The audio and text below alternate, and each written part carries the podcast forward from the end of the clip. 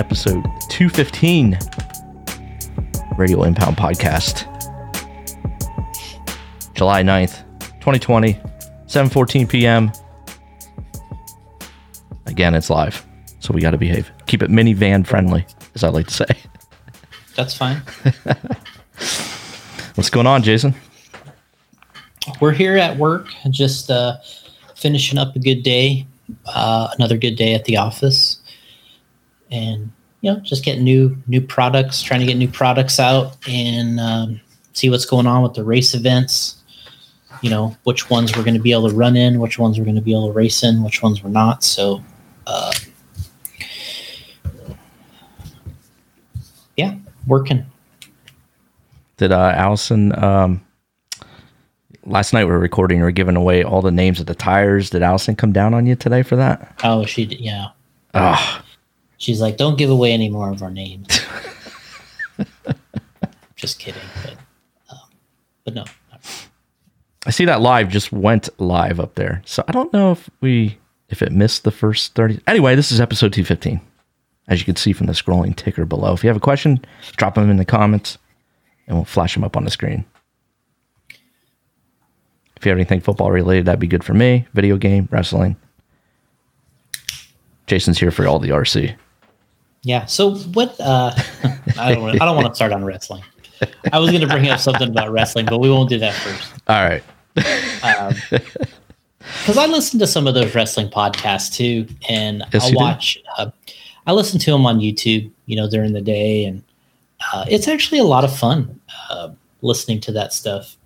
You know, it gets there. There's an era window that I kind of know what's going on from the '80s and the early '90s because that's you know when I watched. But um, yeah, that was a that was a fun.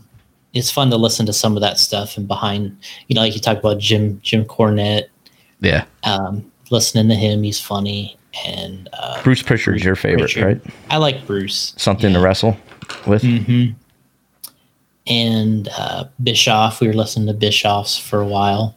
83 weeks. Yep, it's good stuff too. Yeah. Well, we'll get off that. But all, yeah, Though uh, there is a pay per view this weekend, but we'll talk about, about that later on. So somebody will ask about that. yeah, somebody, somebody. Asked I made, I made, I made a little. I got my little agenda here. Sorry, it's it's uh, hard doing the whole see. green screen effect again. Yeah. But yeah, we had a lot happen in the last couple weeks, so I kind of I made a couple notes. You know, we had to uh, we ended up having to cancel our INS race, which is was going to be at Hobby Action in Arizona. And you know, we had Larry on the show. Uh, we were talking about how we were going to do the race, and everything was looking good and looking up, and we had a good um, a good plan there uh, split schedule, and then their government kind of changed some of their guidelines Yeah, but in Arizona. Yeah. And you know, me and Larry and I talked, and we just kind of decided that you know it probably just wouldn't wasn't going to work. So.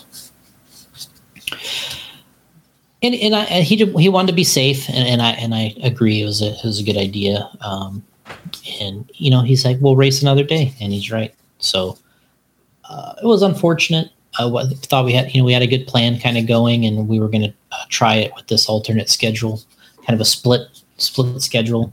yeah, that was going to be. I, I was interested in see how that worked. Yeah, we had the had the boys uh, uh, going to be ready out there and racing, rocking and rolling. So, uh, but yeah, now what's funny is they uh, the boys. Uh, Maifield, Spencer, and uh, Jackson, and the and the guys that uh, you know race with us, they they headed out to California uh, this weekend for the JBRL. They're going to have at Thunder Alley, and Thunder Alley is just such a cool track in California. This is for eight scale, JBRL eight scale. So they're heading out for that. Um, so they're there now. They're set up. Spencer's dad's already sending me photos.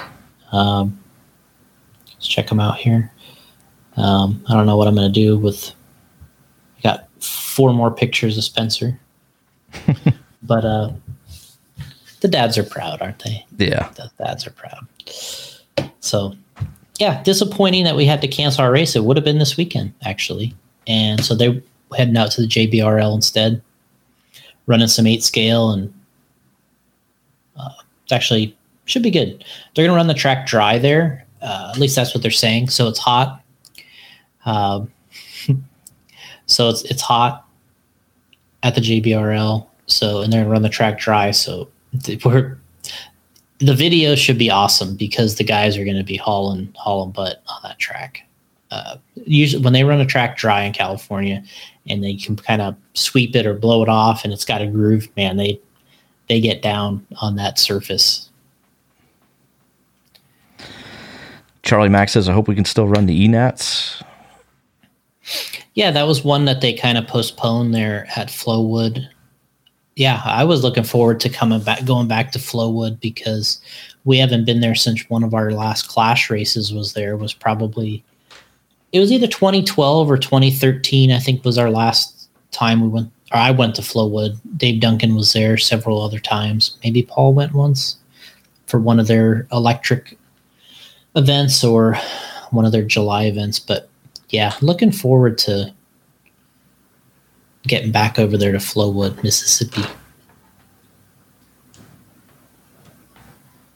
And uh, Justin, don't get me started on that. Blue Stones. I'm gonna go nut. I'll I'll just die laughing the whole time again. Yeah. that was a good one. Yeah. Eh. Hope it does come true though. So we had a couple of events that I wrote down here that have happened since our last podcast, which one of them was the off road shootout, which what this is is Jimmy Babcock for many years had the hot rod hobbies.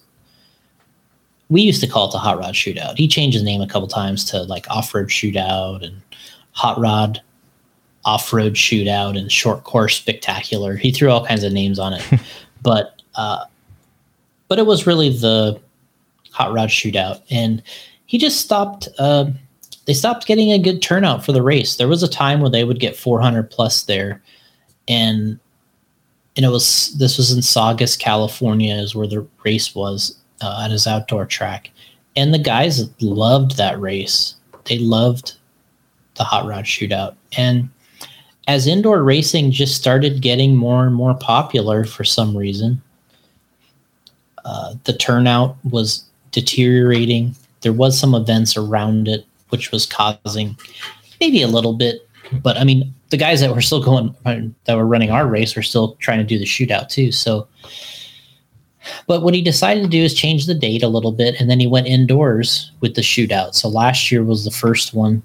They ran in Bakersfield at Rain Man's uh, track in Bakersfield, California, and last year, first one indoors, and then this year they ran it indoors, and uh, Yokomo uh, really had a great race there. I know Joe Pillars talked that he he really was kind of wanting to get the a lot of the team guys from that general area over to the shootout in Bakersfield, and, and they did a good job. Maifield ended up uh, TQing and winning two wheel and four wheel. Those are the classes he ran, and uh, Brock Champlin did really good um, for Associated and for us. Um, yeah. Uh, and then uh, Cavalieri did well in four wheel. I think he got second in four wheel. Ron Duvall did really well, also running the associated stuff. Uh, Cav was running his S Work stuff. And uh, so he did good in four wheel with his S-Workz. Uh, two wheel, um, I, I, think he got maybe fourth, fourth or fifth, which was too bad. But as four wheel was running good, uh, a lot of people were kind of curious about that, how that's been going. And um, uh, Brock was really fast individual lap time wise. Uh, he was, you know, as quick as Maifield. I think in the lap times, pretty close. But uh, Ryan just a little more, I think, driving main event savvy, finishing off those qualifiers and main events with no crashes. So he won, I think, in two straight mains. Didn't have to go to a third main. So he was pretty happy about the trip. Hey, Danny. so the off-road shootout, and then we had uh, uh, Matt Gonzalez won. Uh, Matthew he won one of the classes. I want to say he won 17.5 two wheel. I think Joe Pillars won uh, 13.5 truck and 13.5 four wheel. I think, and another driver of ours won the stock truck 17.5 class. Um, so we had a really good race there, and so did Yokomo. A lot of results, and uh, yeah, I was watching that online a little bit, watching the scoring during that weekend. That was really neat. Have you seen my TLR 8 XT? No? I haven't. I guess you'll have to put up a photo. Uh oh. Oh. Did I order a DR10 team car? Yeah, that's one of the new things that's uh, associated release today. I was just thinking yesterday, I was just like, man, is anybody on the AE social media page? Like, this thing's been pretty dry, nothing going on. And huh. uh, all of a sudden today, boom, DR10, which is the drag car now as a kit form. Oh, okay. Uh, so they've actually had two different RTRs that come out, one with an orange body, one with a green body. We did an unboxing on the orange body one. It was pretty fun. And then I never did one of those unboxing videos before, and that's actually it's a little nerve wracking in a way because once you cut the tape of the box, you're you know you can't do it again. So it's right. Like, yeah. And then you're worried that there might be something wrong you know when you're working on it or it's too much pressure. Uh, actually but it went well. It a lot of anxiety build up there. Hmm so yeah today they came out with the kit version. So now you can essentially get you know the, the car and it doesn't come with all the electronics so you can use your own electronics. A little more of a racer kit. Wow. That's what paul's alluding to. So yeah the off-road shootout so do I need to order that, or is that just going to be sent to me? You might have to. Uh, we got Sean Ireland coming on the show, and he's the guy that you should ask. Oh, all right. That would be the guy to ask. Okay. He, he's your guy there, and um, look at this, Eduardo Rossi coming in. Thanks. Class act in the hobby. What about me? What about me? I, maybe it's just understood in the in the podcasting industry. I'm a class act. Yep, that would be correct. Uh, so then Paul and I went to. Oh man! Well, you're getting compliments left and right here. He's a god. So, you're a god. a god, not the god. What movie was that? Was that uh, Ghostbusters? Bill Murray said that. I think uh, you're right. God, so I haven't Paul seen that movie went, since it came out. Oh, it's it's. I, I, should revisit that. It's a great movie. Paul and I went to the Force Race, which is Florida's ser- uh, state level series for eight scale buggy racing. Had the race up at South Side in uh, Lake City, so Paul and I cruised up there. We didn't do any racing ourselves. We just kind of wanted to set up and just kind of get away to the track and hang out with the guys and watch some racing. And uh, we were watching the weather. We were watching um, the heat index. you know, it was like, okay, it's time for a drink run. Okay, it's time. Uh, uh, let's go check into the hotel now. Let's get the AC running because it, it was brutally hot out there. So yeah, so we did it, went out there the Force race and uh, Lake City. That's the track where they had the Roar Nationals a couple, I guess maybe two years ago. Wait, where was this at? South Side Raceway, which is in Lake City, Florida. Oh, okay. It's, it, it's in a park. It's it's very like Tampa Lake Park esque in a way, I guess. But I like it. I like going there, and they hadn't raced in f- four months. they hadn't raced in they hadn't raced in four months at that track, so it took Lance McDonald put in a lot of work uh, along with some of their track crew there, getting it ready to run. And it's it's hard to get started and motivated in this time of the year. And I think um, everyone, everybody was a little, a little feisty at first. I think, but uh, when when the race settled in and um, the track got uh, groomed up even more, uh, it turned out to be a good race. And it started raining at the end of the second round of qualifying, and so Paul and I we kind of packed our stuff up, and uh, Lee Setzer and Julian Oliveras, and uh, they kind of uh, they stayed around, ran the mains. Uh, Lee Setzer ended up winning both Nitro Buggy and uh, E Buggy, the pro classes.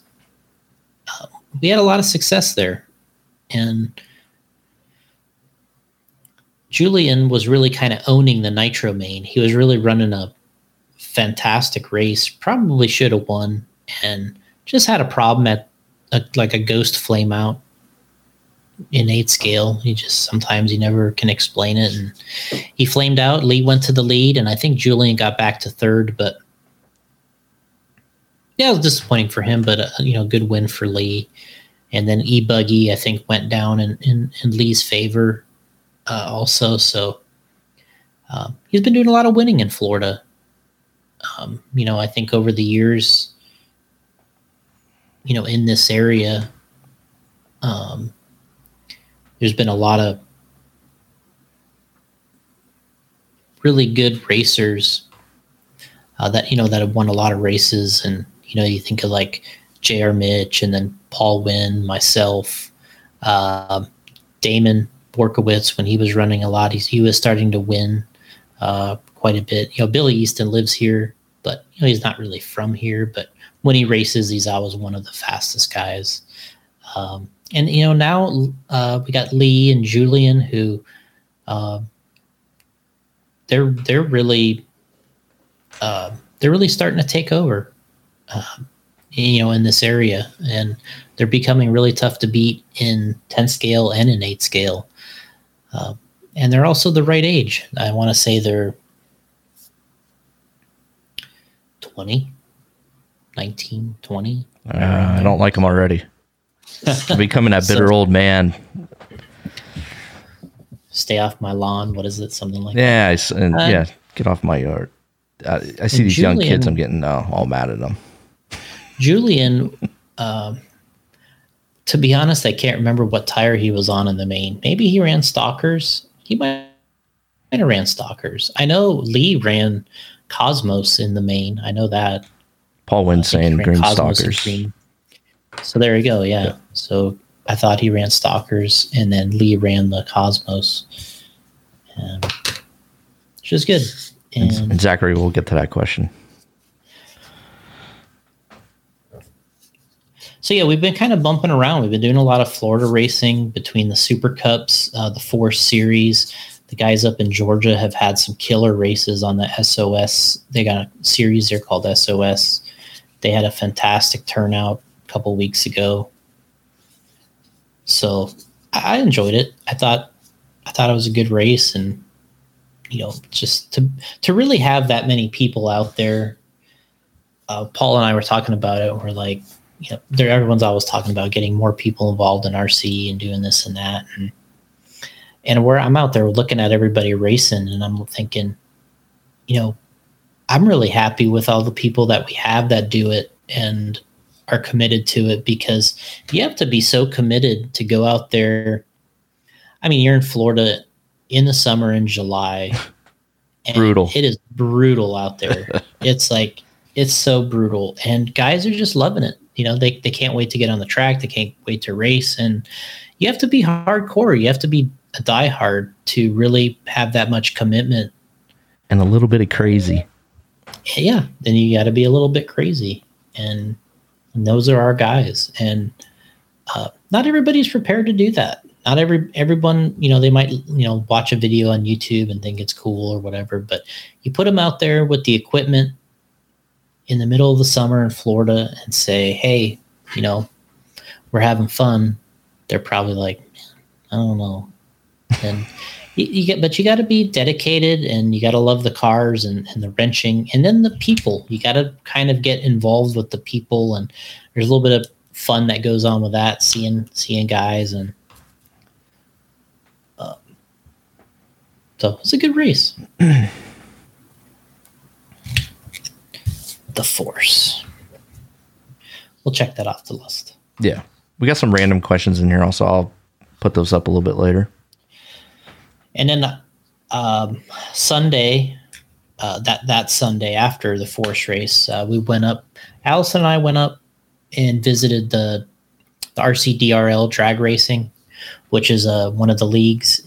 Uh, RCDRL, it's called, and they had their very first Florida race at Don Garlits Drag Racing Museum in Ocala, and uh, AJ raced out there along with Dustin Spallone and many other guys that we know from off road or on road racing. And it's actually really cool when I you know, I went out there and at first you're kind of like, do I know some of these people? And then you're, you start seeing people you recognize that raced before. I had a guy say, Hey, I, I raced with you at Gore uh, back in the nineties in Orlando. Wow. And I'm like, Oh, okay, cool. Damn. And I know as soon as Paul got out there, he came out there, uh, and Paul gets out there and everybody knows him from an on-road race or an off-road race. And so you see these we, we have a lot of RC guys over the years and they kind of gravitate, you know, they, everybody, you know, you shift in your priorities or your, what you think it's fun at the time. And they're like, you know, at some time they're running off road, sometimes they're running on road, then they're, they're drag racing, then they're racing oval or dirt oval. And, um, so you start to see similar people and, but the drag race was good. They had 80, I want to say it was 82 entries for the drag race. Hmm. Um, writing that down. 82 entries for the very first RCDRL out there at Garlits Museum. So I thought that was good. They had many classes that I was like uh, blown away at the speed. They had top fuel. They had funny car, uh, pro something. um, You're still learning all the drag. Yeah, it's tough. Yeah, it's, it's, tough because I mean I've seen them all, but uh, you know we're obviously we're following the street eliminator trend, but you know we're out there supporting that. But you start to see these other ones, and right away you're just like, man, this one's cool too. So you know what? The more I go to this stuff, whether it's dirt oval, whether it's monster trucks, drag racing, you could kind of you can kind of fall in love with any of these classes and AJ's kind of had that happen a little bit. You know, he raced a little oval, he kind of fell in love with that. Uh, then it's all of a sudden he's drag racing, he's loving that. So it's like these guys are just raceaholics. So it's like you give them a car and you just tell them what to do with it, and they're like, "I love this pro stock." Yeah. Um, and then they had a street eliminator class, but then they also had, I think, pro street, and he can confirm. But on the RCDLR, DRL, they had Pro Street, which is the one AJ raced in. It was cool.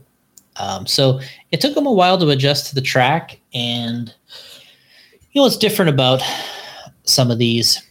At this. Finishing my third drag car. It's like, um, yeah, what's cool about some of this is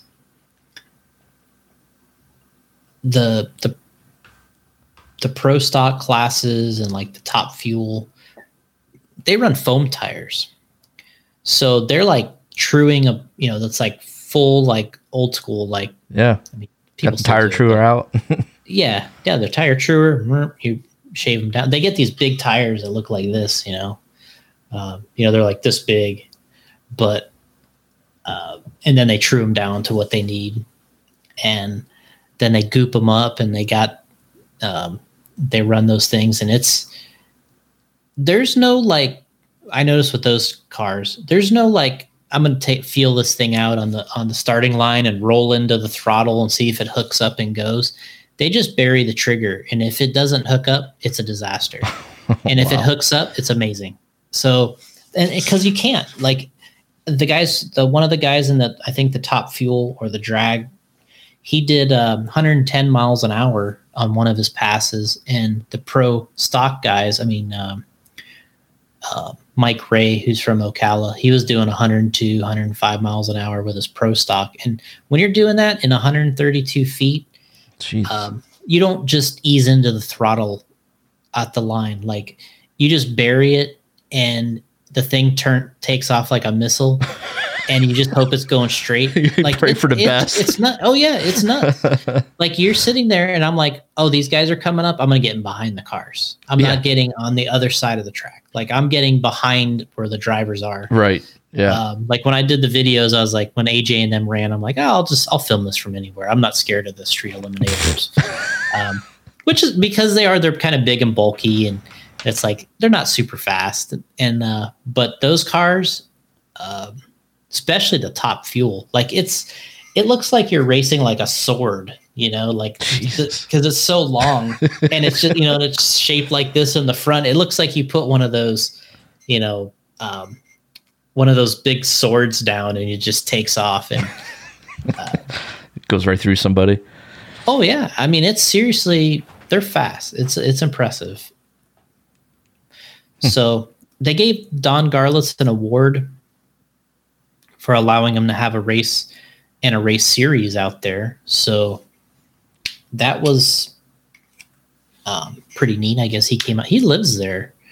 Um, guy's eighty. Uh, what is he? Eighty-two years old, I think they said, and wow. that's his museum property. And he's right now he's trying to attempt a record for an electric drag, or like an electric dragster.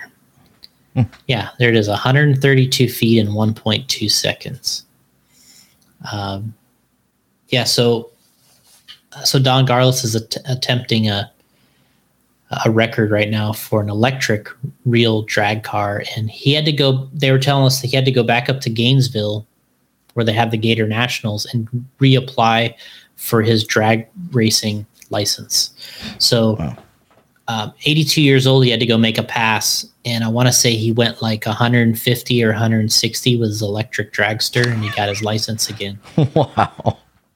So, jeez, uh, talk about guys that have no fear, right? Yeah, I mean, absolutely.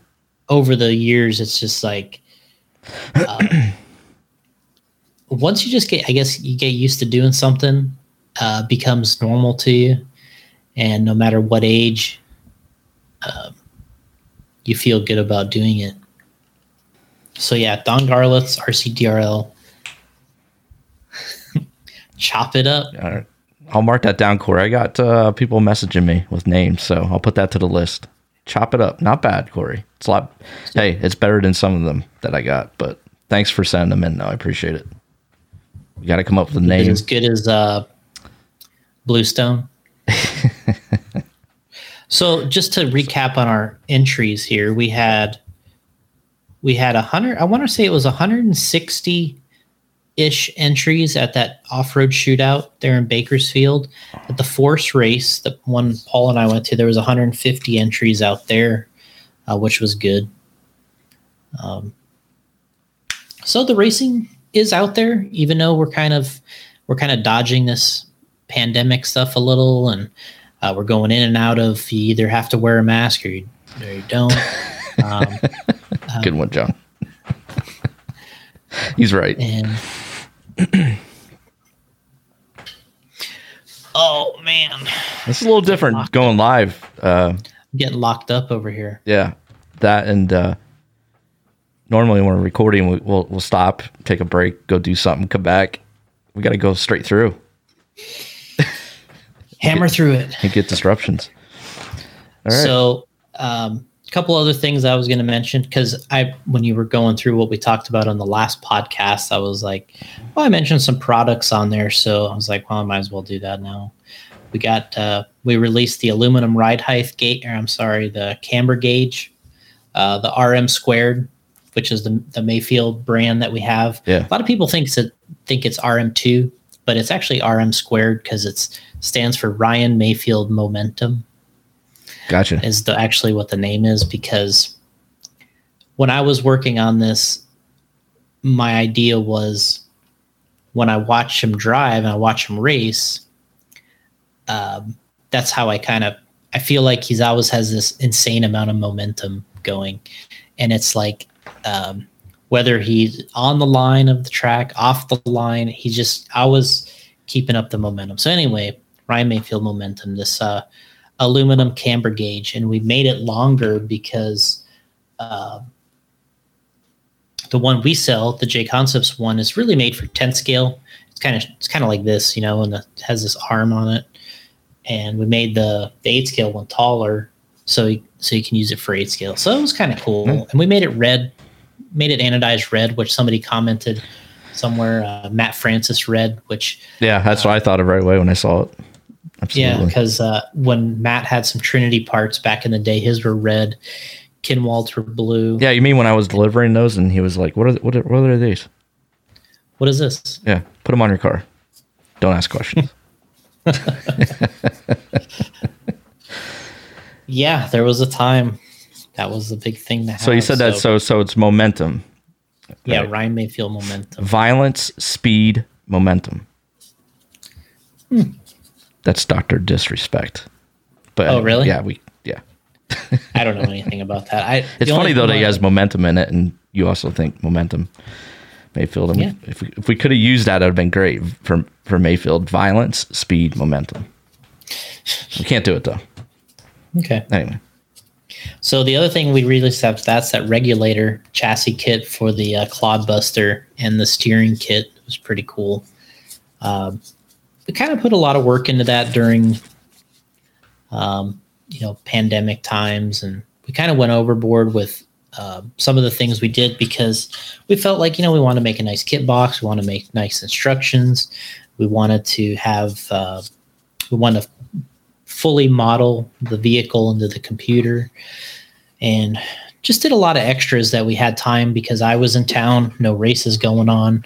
Uh, we kind of were able to take things to an, a little additional level. Uh, so that was fun. Got that out and um, kind of a fun project, and it's working well. So who so, came up with the name? I think I did. Okay. That was my name. Sometimes I come up with these names while I'm typing it into Excel. I'll give it a part number, and then I get to the next line where you have to have a name, and then I start typing something.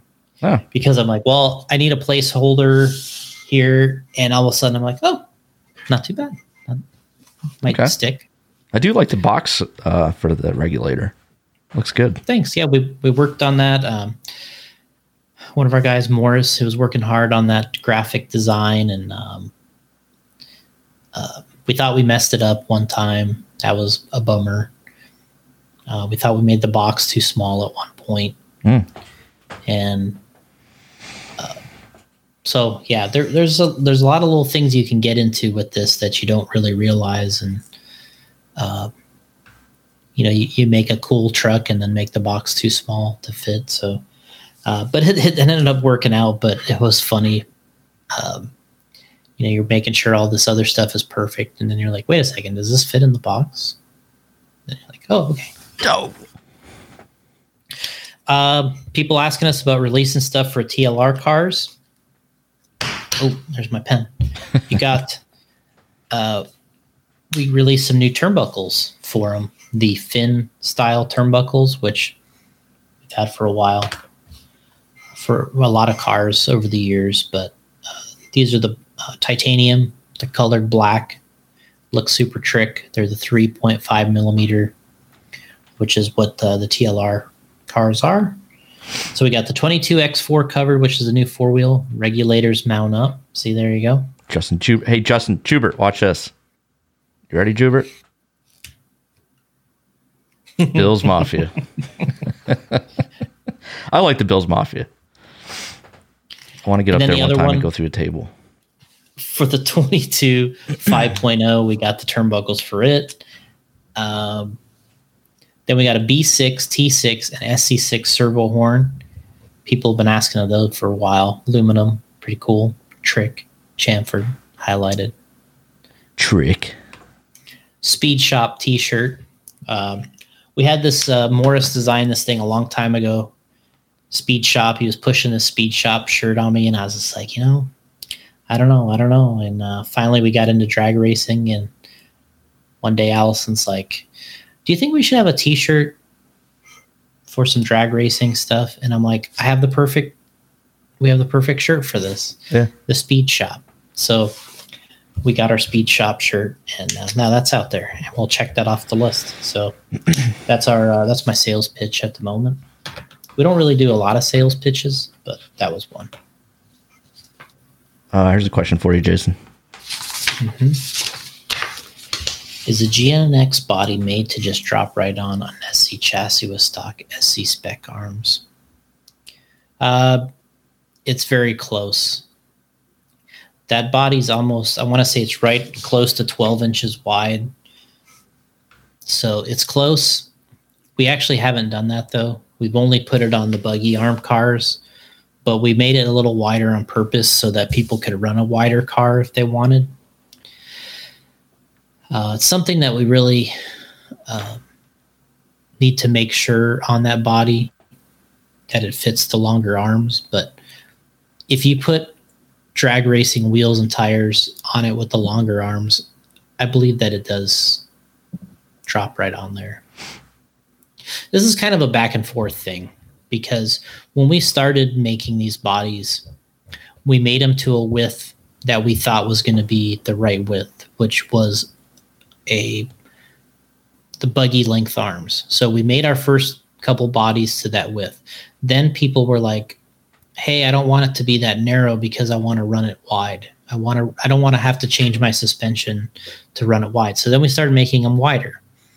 And then people are like, "Why'd you make it so wide?" Hmm. We're like, "Well, it's because it fits the car with the longer arms." And they're like, "So, um, what we're in is we're in a, a time period where the class is just it's it's so um, volatile in what's going on. Like you know, every week there's some guy with a new graphite kit car on the internet. And then there's um, you know running different arms. So then there's the associated car now that's out that goes with the buggy with arms, and I think what we're going to see is gravitating more towards that with car because that's going to become the standard, I think.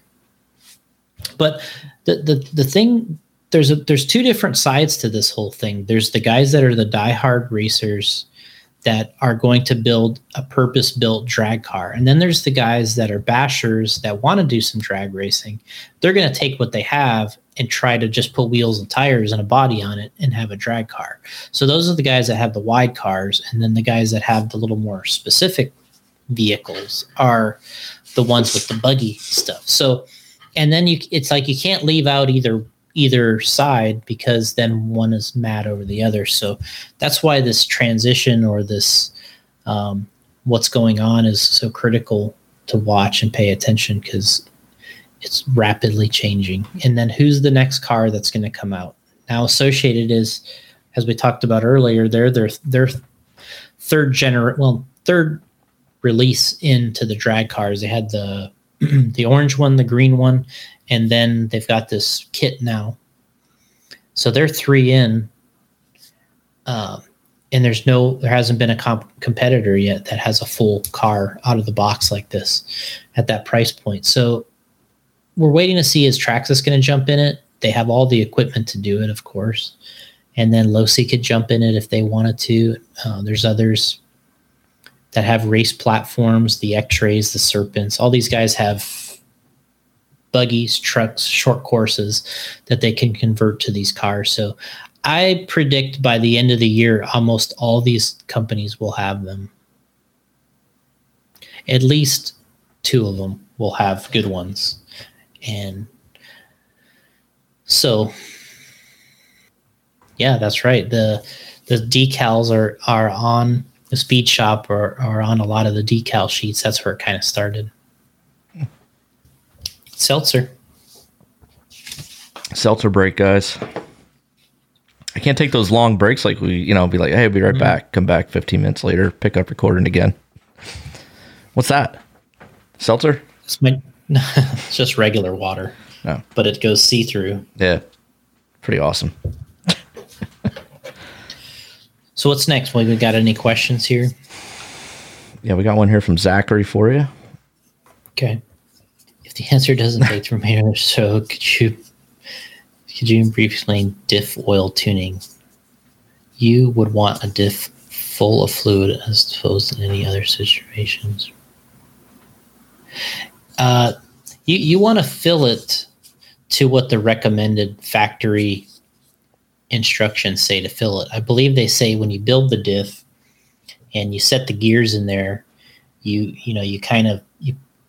A lot of people say they dry build these diffs first to see that they're functioning correctly, and then you put fluid in there to the recommended height, and you always want to fill the diff up. Whatever the recommended height is, you fill it up. And if you want to change how the diff feels, then you change the viscosity of the fluid. So, you know, whether you run 1,000, 2,000, 3,000, or you run 200,000, you always want to keep it the same amount of fluid. You just want to change the viscosity. So, um, so that's that. Doesn't even take the rest of the show. That was an Yeah. easy one. Yeah. I was prepared for a long one. Some guy will come in and be like, let's talk about sponsorships. Oh, Oh, no. gosh, here we go. Episode 216. Uh, John Bolton, think Traxxas will release re-release the funny car and drag tree. I don't think so. I don't think they'll re-release the funny car. I think what they'll do is I think they'll make this um, street eliminator. And I think that they'll probably come back. I don't know about the drag tree. They might. They might re-release it. It'd be a good idea. I mean, that's what you know. We had like one or two of them here. Traxxas actually gave them to us for one of our events a long time ago, and um, gave one of them to AJ. He's been using it to tune, so it's been really helpful. Uh, I also see, and this is going to happen. There's people out there that are making their own stuff. I see guys making the PVC things everywhere, and they got like you know they're going to start. Se- people are going to start selling timing stuff. Yeah. Uh, but you know, there's nothing like it all being um, working alongside of your phone or an application that you can check all these stats.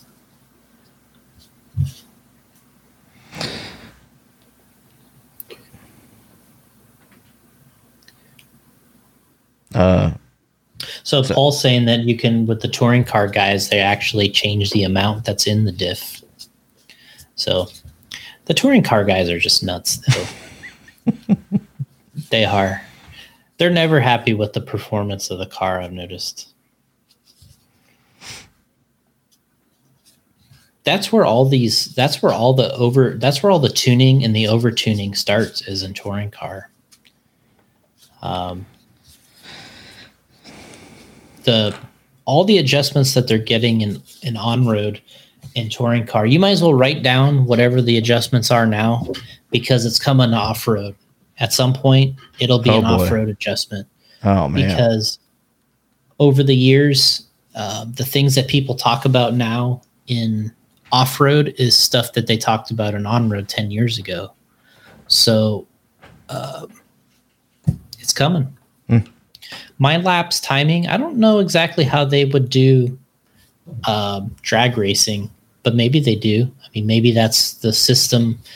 Uh, what Fred has, because Fred used when he ran the monster truck events, he has a Race America timing tree uh, that gives you all the stats. So you can set up a the timing tree, and you know it gives you the pro tree, you know where the lights come down, and so you with his system you get reaction time, and uh, you know your actual time, mile per hour too, I think.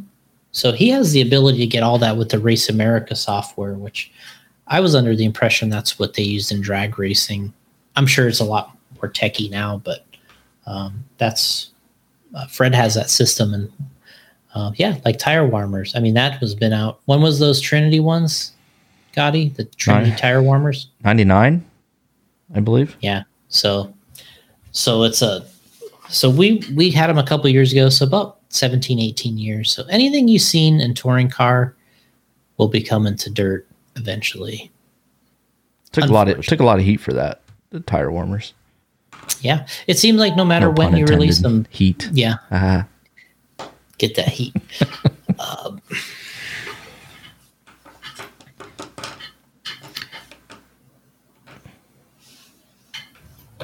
I still haven't used tire warmers. I don't think I've used them on my off-road car yet. I think I used I used them on my on-road car. I think I even had the Trinity ones. oh, they do. Hmm.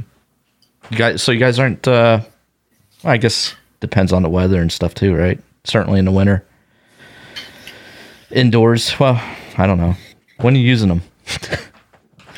Well, off-road they've been using them indoors. Let me just put it this way: Is Maifield using them?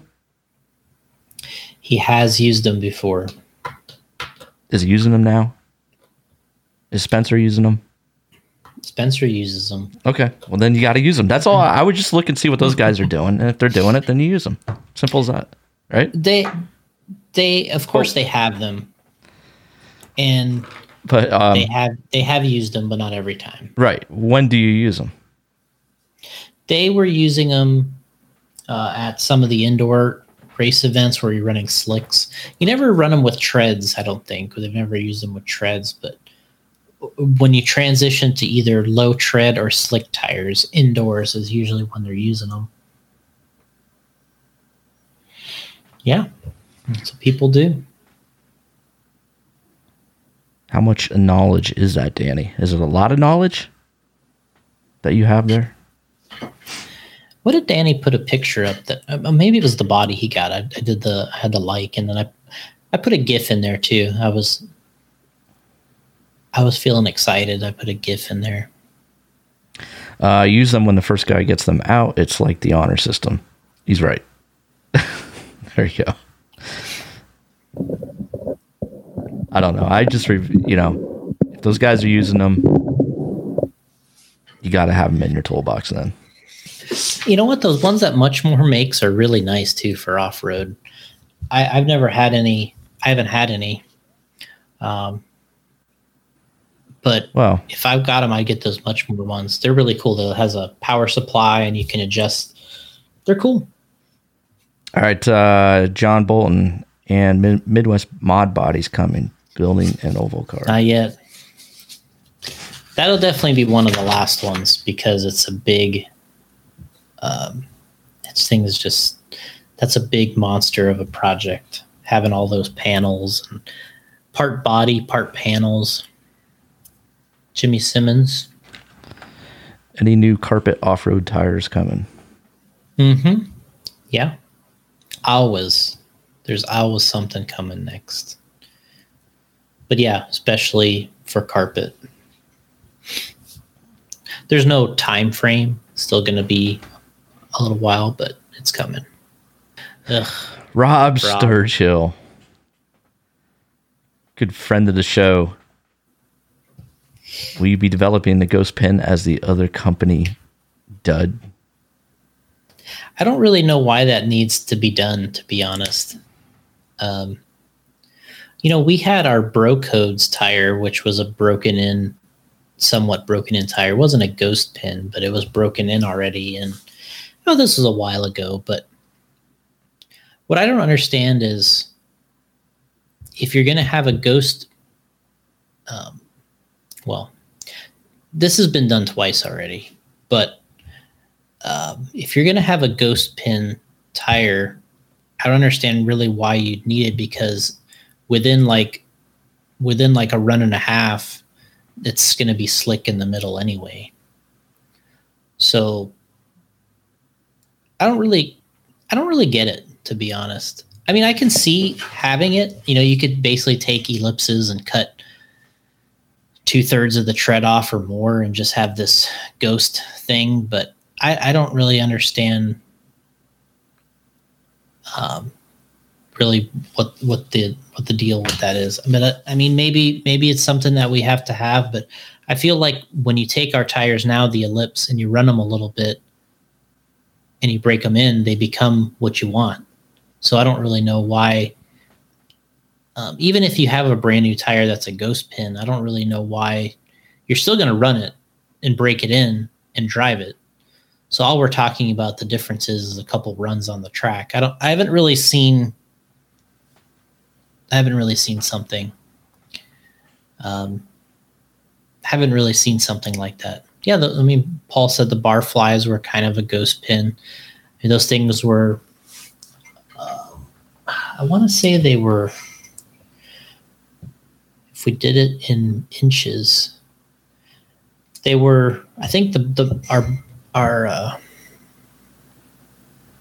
i don't know if you can see this that was that was the height of the of the uh the bar flies 0.0225 that's pretty much a ghost pin. You know what? And there was ghost pins made in 1999 too um, back in the day. Um, I was involved in that, and we made there were some ghost pins back then, and it didn't work then. Um, guys still took taper pins was the hot tire back then, and they would break them in and run them. So I don't know. It's I'm I don't know if if if we're gonna need that. If we do, I mean it's easy enough to do. All it costs is money. Uh, Justin Doyle says guys complain about buying tires and sand them down to be fast. Now they're going to buy a ghost pin that they're still paying for but don't last. Yeah, I mean Justin is, you know, that's that's exactly what he's saying. I, I think the last few things we've talked about is the reason why 10 scale off road racing, the growth has been stunted, is because we've gotten back to running. Uh, we went through a cycle, and because we started running slicks in the late 90s, we started running slicks and it killed 10 scale buggy racing. Then we kind of got racing, kind of got back going again, the B4 generation and all that type of stuff. We started racing more dirt again, and tires were um, and now we're getting closer and closer. I'd say almost every race we ran. I mean, this is another thing is almost every race we ran last year, we ran slicks on 10 scale. Even the races I ran, we were running slicks.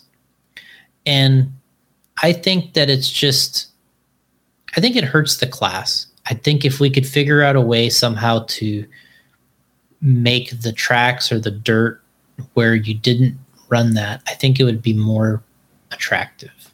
But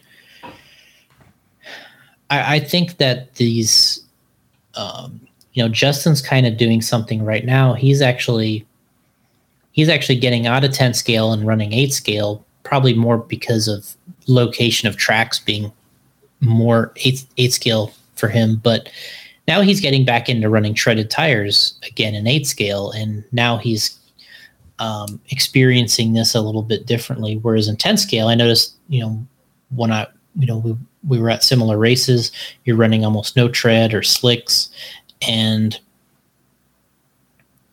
um, and now he's running eight scale. He's seeing that, you know, these different treads and how the compounds affect things. And, um, I, I just seem to think that every time in 10 scale off road that we start to get to where we're almost running no tread and running slicks, the entries to me always seem to decline. Uh, it seems like if we could, if we had more 10 scale friendly backyard 10 scale tracks and those type of tires and conditions, I think the the the turnouts would be better. Um, I think the cycle in racing is coming back to eight scale right now because of most of the 10 scale racing is done with slicks. If you and um, and carpet is a whole another animal, um, but yeah, it's it's tough. But I think that's just my general opinion. Yeah, I mean, he's saying that the off road tire game, yeah, and, it is, and the more that people know about it, the worse the worse it is. Carpet carpet is easy as long as you don't as long as you're not saucing. If they could keep tire sauce out of carpet off-road racing, I think I think it would help. But that's starting to creep in too. Uh, Justin Doyle uh, used to hate eight scale so bad. Now that I'm doing it, totally understand why people like it. Outdoors, no prep, camping atmosphere, and racing's a lot of fun. Yeah, we're seeing that a lot. So you know, really, all you really would do is you, there's all these tracks they built for eight scale. If you had ten scale tracks that you built smaller and essentially ran a similar condition, I think people would start getting back out to doing it. Um, they just they're getting ran off with a new car every year and um, tires with no tread. That's I don't know. That's just my opinion. Danny Mack says, "Remember my phone phone gate days." I don't really remember that. Do you remember that? I don't remember. I I just remember the Deflategate, Spygate, Watergate. You know, and this is where things get interesting because um, I think the, the surface thing is so hard because go back to the old days. Well, it's easy to say the old days and say, "Oh, I liked racing on loamy dirt," but then when you do it and everyone's cars get really, really dirty, they don't like that either. So it's like you know, Paul talks about this was several years ago, but there's a track we like to go into called Shiverville, and they decided that one race they were going to run it wet and loamy, which they would usually run it. Um, they would usually run it dirty, but it would be smooth, and there wasn't like a lot of like loam on the cars. Well, anyway, they intentionally started watering this track, and um, the guys were really upset that how dirty their cars got. So they they didn't really realize that part until they started running, and they were like, "Oh man, now we got to worry about all this." So, um, Danny Mack got banned. You Patriots fan, Danny? Foam gate. That's what's hard about off-road racing is the surface I think what's good for turning, what, what's good for race turnouts is a little different than what's good for big races. Big races, it's good to have a consistent track, have good traction, and you just want to know that when you get out there, um, when, when you get out there, you want to know that you're on the same equal track conditions as the other guy. That's the problem with outdoor dirt racing is um, the the conditions of the track vary so much. Eight scale they get away with it more than they do in ten scale, and that's where um, in eight scale they get away with. I just say they get away with murder out there. They can do anything to these tracks, and they get bumpier, they get looser, they get um, higher traction, and they seem to they can make it through rounds of qualifying with people not getting too ornery about the unfair level of track here and there. In 10 scale, if the track is good, I mean, there, it it changes between qualifiers in Florida. If you're racing outside, we'll like we'll race Coral Springs this weekend. And, mm-hmm. I mean, depending on the weather, how good it is. If you're out there running and the sun comes out, your your track's faster than when the when the when the sun goes behind the clouds.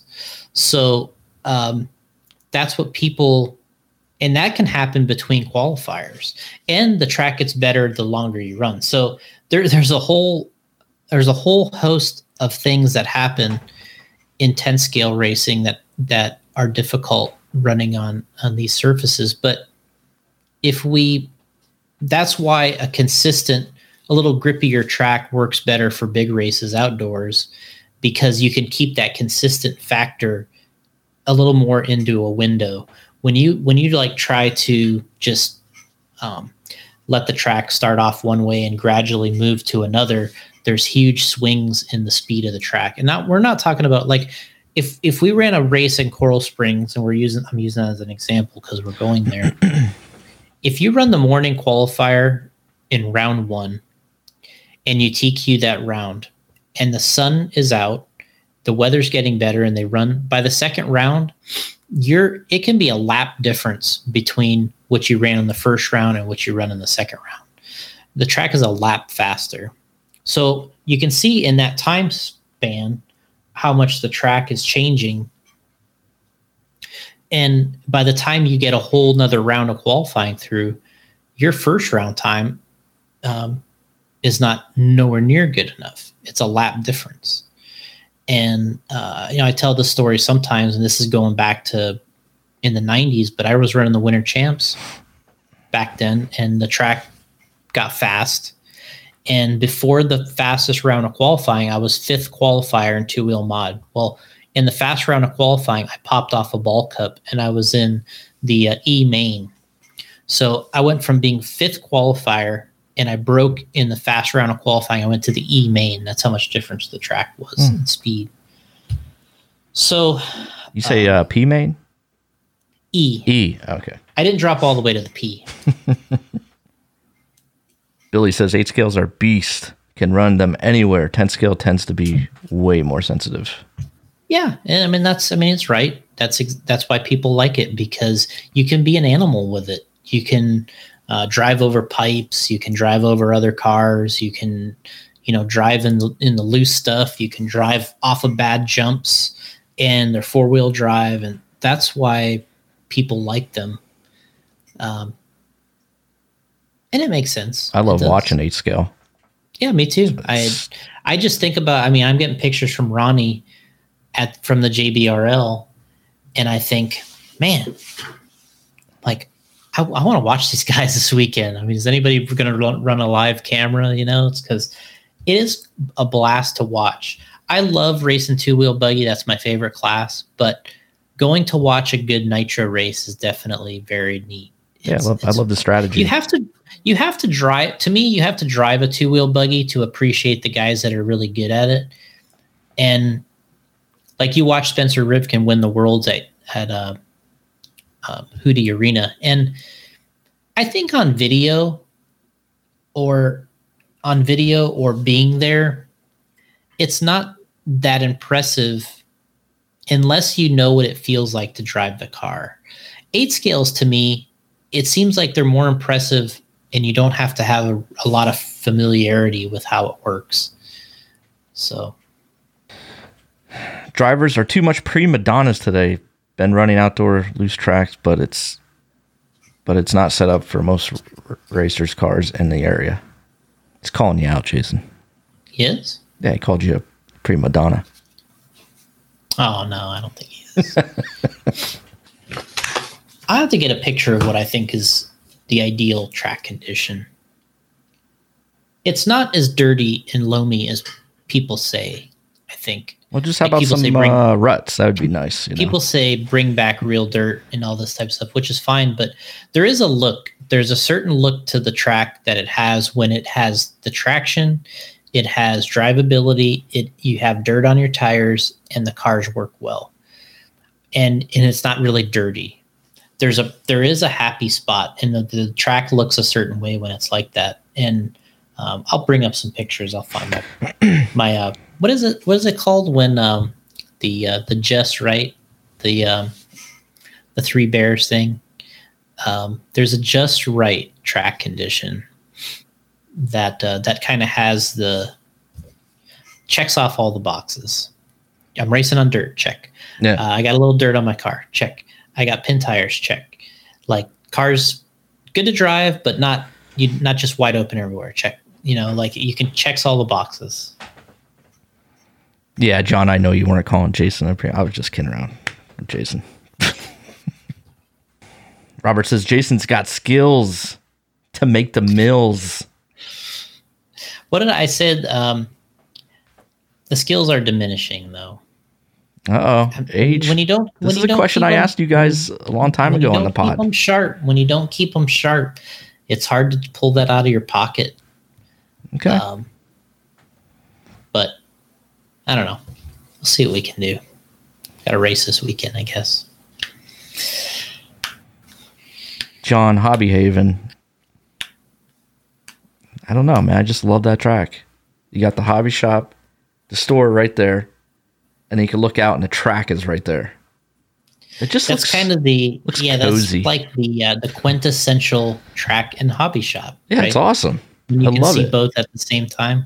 Absolutely. Man, if I had that in my area, I'd be racing. And smashing into the barriers and stuff like that. Uh, Chris Pace, Savannah, Georgia, back in the day. Step pins and car was clean. Yeah, he's he's got it about right. I mean, that was one of the conditions where I remember driving uh, in Savannah, Georgia, and I remember when the track was really really good there, and I remember shaking because I was trying to drive the car so hard. You know, just getting into the turns, trying to get through the turns. And like I wasn't shaking because I was nervous. I was shaking because I'm like trying to make the car go faster because it has so much, uh, you had a lot of control, a lot of drivability, and you're like, I need to push this thing even more. And that's how Savannah was back then. Um, that was a place we would go to, and we just loved it. There's actually a race coming up there, and and uh, if it's open, Paul and I might go to a, race there. The more you race, the skills stay fresh. But I'm wondering Yeah, though, think- as you age, will it matter? Like if you raced every day, and say you're 50, you th- you think you think you'd be competing with these young kids? I, I just don't know. I mean, you're almost there is- right? What what are you now? 49? No, no, no, no, no. I'm trying to make you older than you are. 43. Ah, you suck. Uh, I don't know. It, it's it, it's unproven. The people that are going to show us is Maifield, Cavalieri, and Tebo. They're going to show us um, how long and how far you can take it, uh, because uh, they're um, they're they're all 33 years old. I'm 43, and they are going to show us how long you can do this. And they're already doing it longer than I thought. I, they're already re- they're already uh, more competitive and better than I thought that they would be at, at that age. John says I he's think- 55 and it matters. John's out there trying his best. See, he's doing You know- what he can know, do. um, he's trying to stay on top of his game, but he realizes he's 55. It's also an excuse, right? I'm busting you, John. It's also a really good Oh, excuse, oh. and I think um, I don't know about I think that. I think sometimes people will use it as an excuse, and it's hard not to. You know, um, I've said it to Lee, Lee, and guys that we race with. You know, I using as an excuse, and I will say this: um,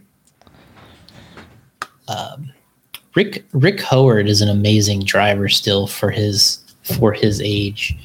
Uh, Paul, obviously, he's doing well too. Paul's not as old as Rick is, but um, Rick Howard with a touring car is still a badass, and um, I think he's well into his fifties. Hmm. And there is a certain there is a certain amount. I'll compare this to if you have had the skill and you've had the talent, you have if you have it, I think you can carry it on for quite a while. Um, and it's like when Grant Hill was in the NBA. I kind of think about this, where when he came in to the NBA and he was just out of college, he was it was young, and he was like almost averaging a triple double. He was like a really great player, and he had all these special skills and talents. He had it right. He had the ability to be, um, you know, he had the ability to be just amazing. And then he got hurt. He went to Orlando. He got this problem with his ankle and his foot, and it was just he, what did he have like six surgeries or something on it? Yeah, I think He, so. lo- he lost his whole, the whole prime of his career to this er- injuries. He ended up barely playing for Orlando, and he got traded to Phoenix. And then he was a he was a really good, solid player, but he lost the whole prime of his career. He he he lost the whole prime of his career to this injury. But what I was noticing is he still had something that the other guys did not. he was still a very good player, and he was almost you know he was playing into his late was it late thirties? I think it was his late thirties. Yeah, he still had something that other people did not, and he was keeping him in the game because I think he had more than most people do to begin with. So if you have more than most people do to begin with, I think you can extend it longer. And that might be what we're seeing with uh, some people and like the Maifields and all these guys. I mean, these guys are going to be fast when they're 50 years old. Uh, I mean, you watch Richard Saxton race; he's still awesome. Uh, I mean, he pl- he he rips on himself and says, "I'm going to go run the old fart class," and all. But you go watch him drive, and you're like, he's getting around pretty good.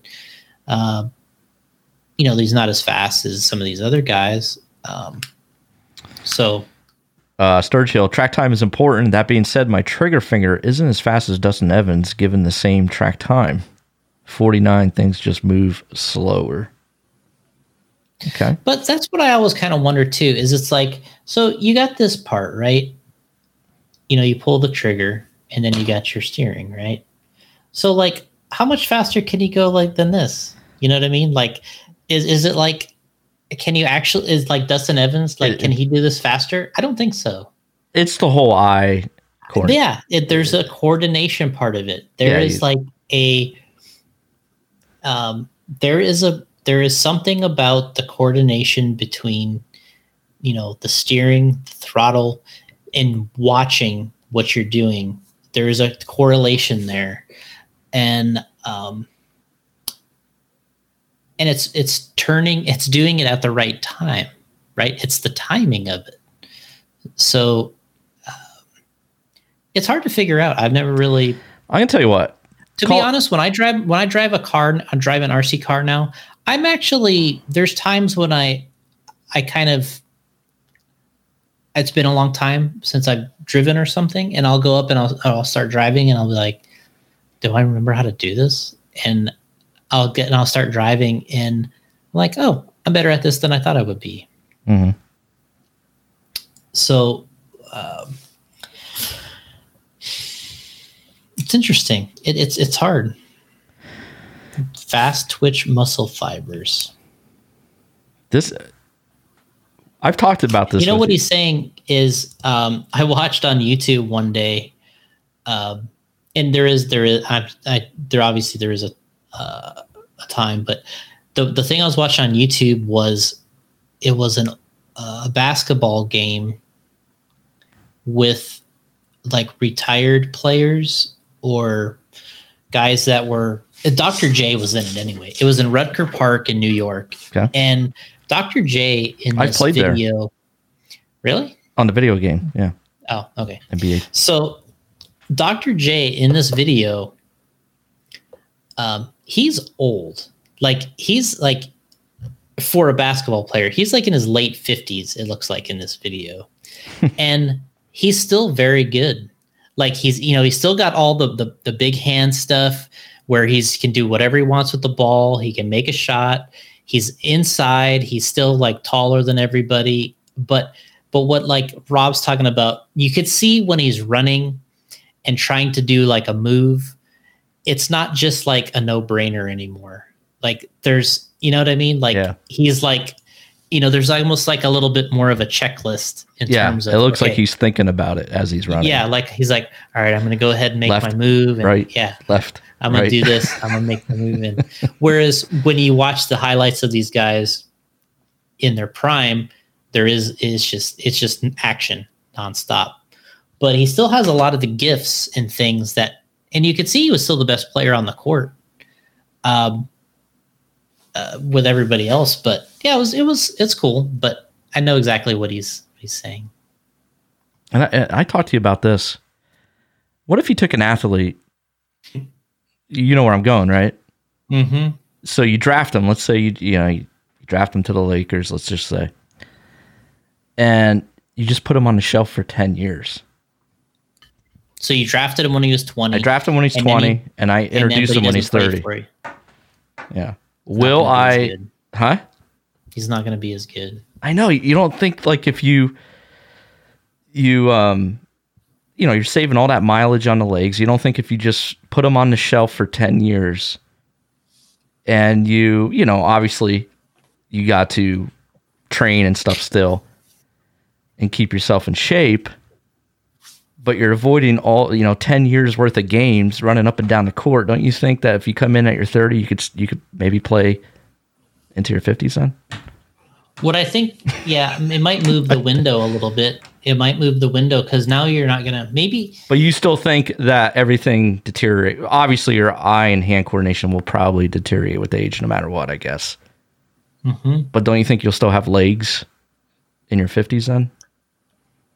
I don't know. I, I don't. I, I would Man, think that you're not. try I think you're not going to be as good. We should try it. problem is, well, the, the you know the issue is is you don't know how good the guy is to begin with. Well, let's say I'm drafting him. I already know he's he's he's awesome. You know, I'm drafting a But, Kobe but he never, but he never played in the game in the NBA, right? So what you need Yeah. is you need you, you need a yeah you, you need like a couple years in the NBA to get that uh, to to get something to go by, and then it's like boom, you go in the cryogenic chamber, right? right. For Put him in 10 the chamber years. for ten years, and then you bring him back out and say, okay, let's see what you got. And I think there is some preserving because you're not going to have the wear and tear. Um, you know, it, but it's like you hear about these guys that get injured at home. Oh, I tripped over my step and I'm out for six months. you know, like so you could still get injured, uh, not playing. It it.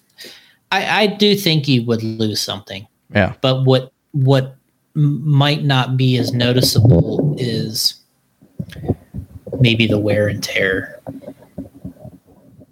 Yeah, I've had this discussion with Jason in our group chat. Just remember, I just off the wall Yeah. question, and we got into a big discussion about it. And uh, it's funny it's being brought up today. So, um, Ryan says, "Don't forget about Gene Heckerson uh, in his 40s and still giving the young, fast regional guys a tough time. You'd love to see that. The guys Nah, in their 40s giving these young really ones, true, actually. huh? That's not really true. Uh oh. He, he races the over 40 class and he beats the other guys in the over 40 class, but So his times are comparable to the young ones. You're saying? no Oh, it's not. He's a good driver and he's in his 40s, but he, he's but he's racing the over 40 class. To me, when you compare him um, against the fastest guys in the other class, he's not really comparable. But um, Why, why do guys race the over 40 class? Why, why not just stick with the young guys? Do we want to go into this now? Uh, all right, I guess not. It's 830. No, I mean, no, it's no. I know exactly what Ryan's saying. I, I think, but he has always been a good driver. Gene has always been a good driver and a good racer. But I think his actual speed just isn't with the Lees and the Julians and um, uh, I'm forgetting a couple of the other kids, but he he's not as fast as those guys. But is, isn't the 40 over 40 class just like, why have it? Just have everybody race as one. no? I I know what you mean. I know what you're saying. what what it is is it just it's another opportunity to win. And people like racing in things that they have a chance to win. And um, there's a over 40 e-buggy class. There's an um, there's a over 40 nitro buggy class and people love racing those classes and they start developing like these rivalries and oh, that's what I've seen in the force races is I start seeing these I start seeing the rivalries um, kind of between the guys that are in that class. So like at our races we got like the Dave Duncans, Carl Debo, Kari Brown, uh, you know, Gene races Nitro and uh, um, and some of the others. And they start to get a rivalry with each other. And now it becomes like a little circle of of their own group of racers. And I think that it gives them hope and energy and a and a purpose to go to the next race and try to beat and do well in that class again. And it is a different way to look at it, but if you grouped them all together and you put and you just said, oh, there's only going to be nitro buggy, and however you want to break it down, um, I think these guys wouldn't be as happy in the you know on a state level being in the bottom of the B main or the top of the C main. Like I don't think, or, or whatever the breakdown is, I don't think you would be as happy. Now, um, you would be racing the same guys. That's what's ironic about it. It's just the, the letter of the main is different. So it, it's it's just a mentality. It's just I'm winning something kind of mentality. And you know, I've raced over 40, 40 classes. I've raced RC monster trucks. I've done some dirt oval over 40. Um, I've raced all the different classes and it is fun to be more competitive in your class because you don't feel like you're I don't know, a loser, I guess. I, I, don't know. It's but there is something about it. It makes you feel a little bit more competitive, like I'm racing for something. So um, Kyle mentions he's pushing for a 50 plus class. So we don't have a 50 plus class, right? Why is it? No. Why is it just 40? What about the guys that are 50? What happens to them?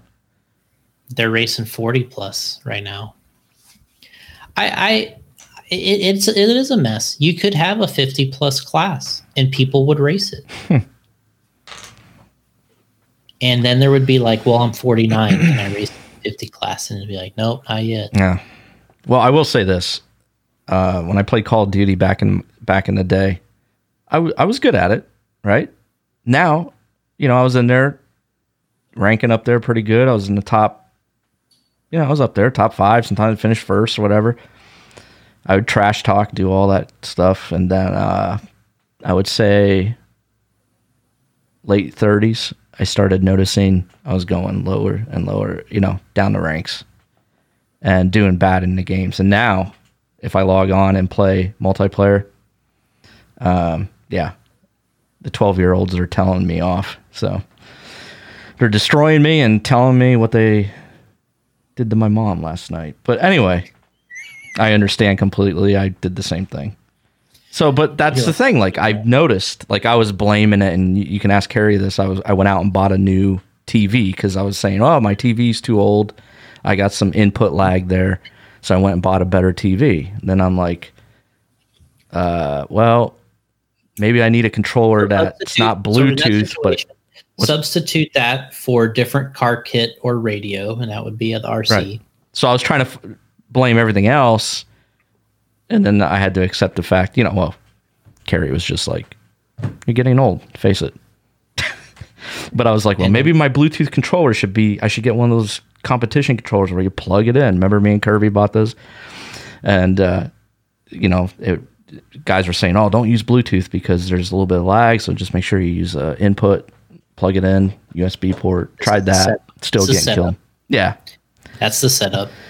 So to do. Anyway, one thing that it also you have to do is it has to mean everything to you.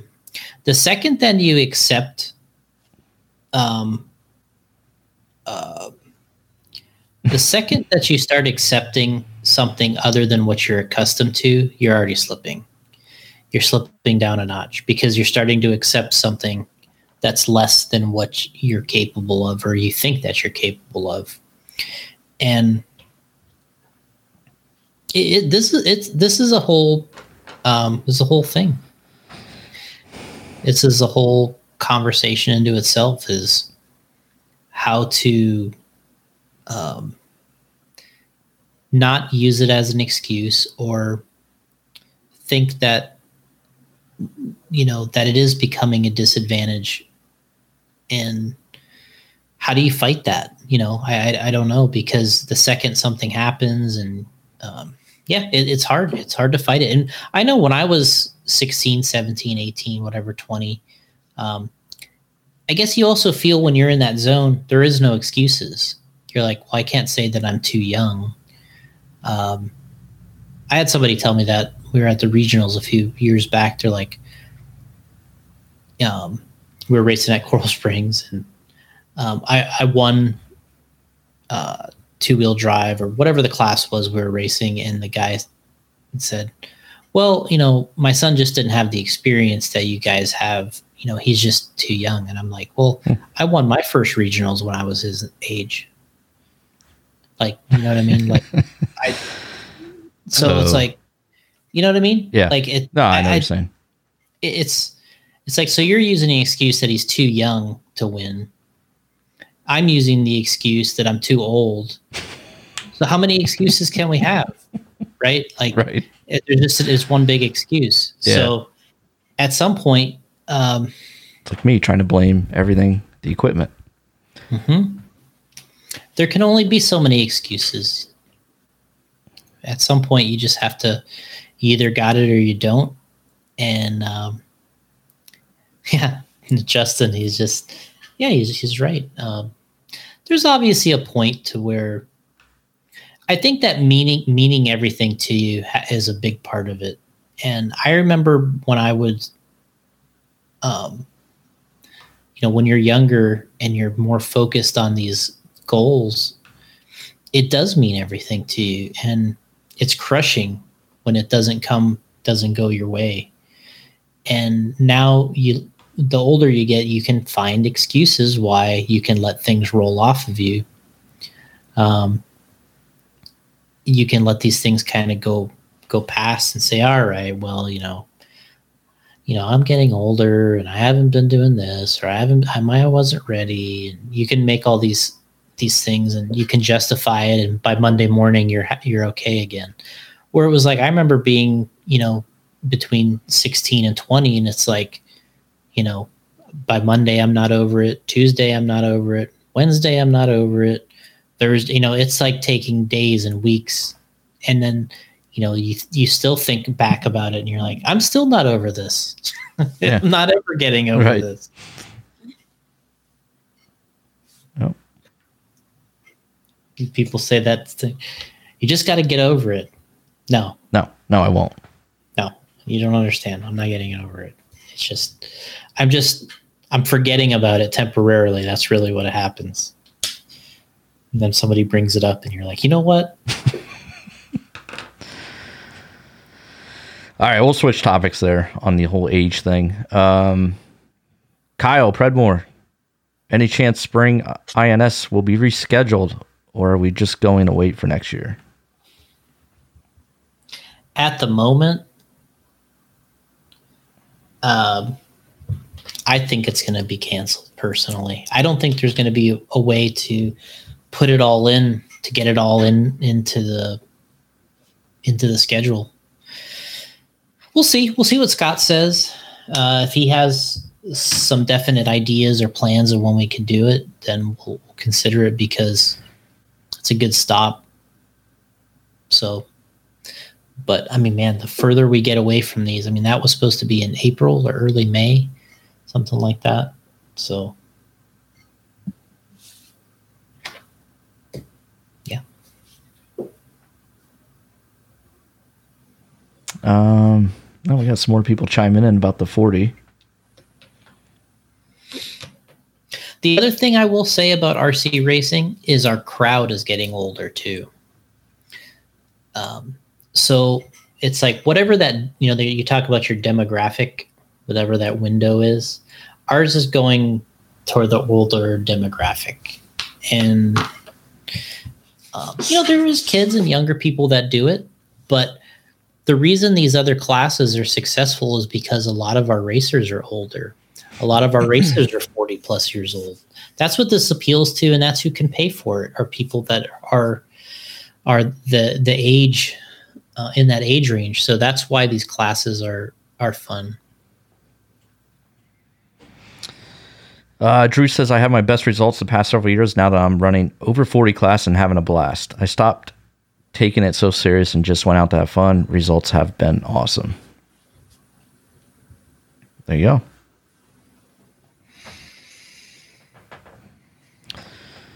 Forty class. I mean, um, where we were just at, I think we went over this about talking about the Nitro Challenge, but well, I got to set my alarm for tomorrow because 1 p.m. alarm time. Yeah. I set it for 6:45 a.m. So, yeah, we ran the Nitro Challenge, and I want to say that the most amount of entries were coming from the 40 plus classes. And we're going to do the PMB next weekend, and I won't be surprised that there'll be some of the biggest classes are in the over 40 because that's our demographic. lordy, lordy, lordy, look who's 40. Justin says just move all INS to next year. It could happen.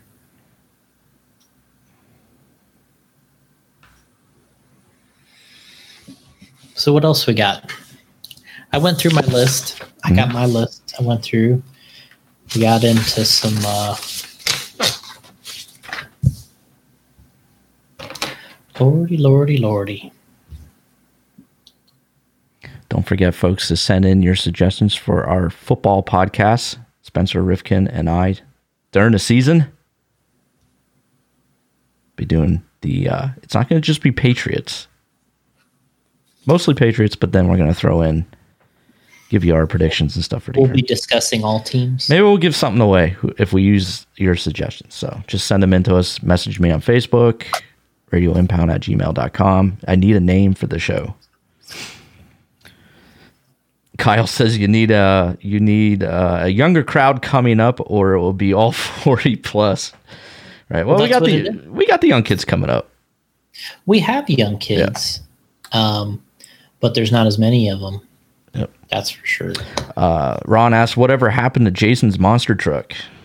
I'm assuming he's I talking about sold Bigfoot. I sold it to Fred Reap, who has it in Missouri being restored. Which so Fred works here with us at JConcepts and friend of mine, and um, so it's kind of I'll say still in the family, I guess you could say. But um, I do have in the office here. Let's see if I can see it. You can see it. See right here, right? How do I do this? right here. right up here, there. right here, right there. Yeah, that's the title. Oh, there's the title. So that's the title for Bigfoot Four, is in a frame on the wall. So, but uh, when So what's Fred have to wrestle you for it or what? yeah, Oh, okay. we're having a pay per view event. Title title on the pole match. So when, so, um, Yeah, when John. the- John, this is what Jason's waiting for. Yeah. buy it back. it's like, hey, I'll, I'll give you another five thousand. this is no small project. Um, I'm glad I don't have it anymore because it's just way over my head, or way over my effort level. Uh, Kyle says, uh, bring back the club kits like the B6 and the B6D club racers. I think the problem with that is it wasn't successful. They didn't sell. Because if you're a racer, I don't know, this is a whole it's another conversation again, but Paul and I talked about this when they came out with those cars and people aren't going in to buy that stuff. If you're going to buy a race car, I think you go in to buy the best race car, right? So um Yeah. I, I just remember like I just wanted the best, whatever I can get. yeah. Like I didn't want to buy the ready to run kit for sure. I was just like, man, I don't want that. I want you know, I want this. I want the best of the Kids best. aren't going And it feels like a competition at the race. When you show up, you need to have the top top shit. You're the top dog. Yeah. I think that's the problem though.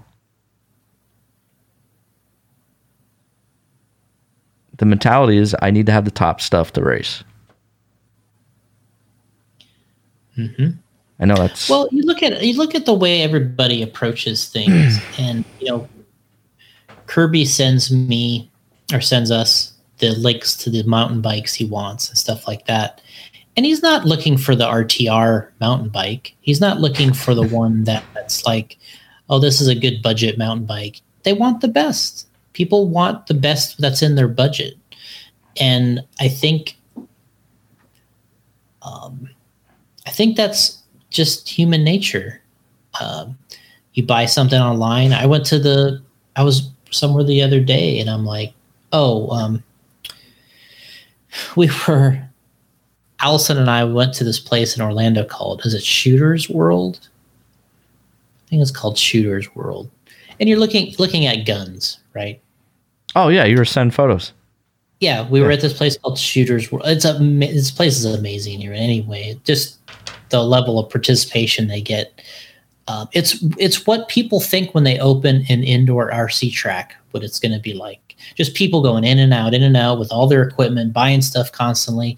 There's a 50 foot, you know, 50 yard range, 25 yard range, 100 range. I mean, there's people everywhere in a pandemic with masks on, buying stuff, and just just everywhere. People are everywhere buying stuff, and I'm just like, man, this is insane how popular this is. And there's food courts in there and uh, everything.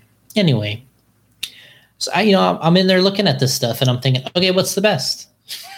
right. yeah. I don't, right. Yeah. I'm, I'm just like looking at the cabinets. Oh, here's the Glocks, here's the this, and here's the that. And I'm just looking at, you're looking at the, the, the thing, you're looking at the price, and you're just like, hey, well, this one's 600 bucks. Oh, well, this one's 1900. Well, what's the difference between this one? It's like, oh, this one must be, you know, so. Yeah. That's how I am. It's tough. And it's tough to, it's tough to not want something that's cool. I mean, to me, it's Kirby sent me a link the other day to a mountain bike, and I'm just like, I want this thing. I don't even want to ride a mountain bike, but I just want this bike because it looks so cool. And um, so, you know, you go buy a car. You know, you yeah. buy probably buy the best car you can in your budget or whatever the case may be. And if it was unlimited, what are you going to get? You're going to get the limited version. Yeah. The top of the line. The uh, what was the Ford Explorer back in the day? Eddie Bauer. The Eddie Bauer. Yep. Eddie You're gonna get the Eddie Bauer edition. mm-hmm. it's like, wow, God, he's got the Eddie Bauer. Yeah, Kirby's brother had the Eddie Bauer edition. We used to drive that to lunch every day at Trinity.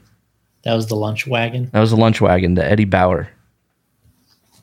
Ford Explorer, and then uh, and then Dieter would show up once in a while with that van. Remember the van back in the day? Trinity van with the purple. The Trinity van. Yep. Yep. Check out this brush motor here. Ah, it's beautiful. I love that. Yeah, we got the brushes out. Oh man, getting a little tear in my eye. Beautiful. Whoa brush is tight in here. This could have been affecting my performance. Uh oh.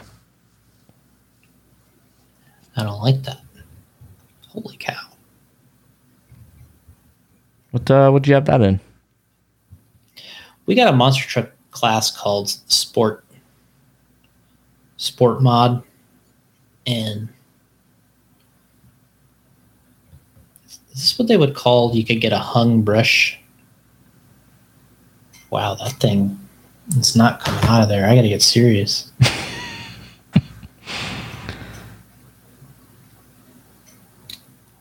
Whew.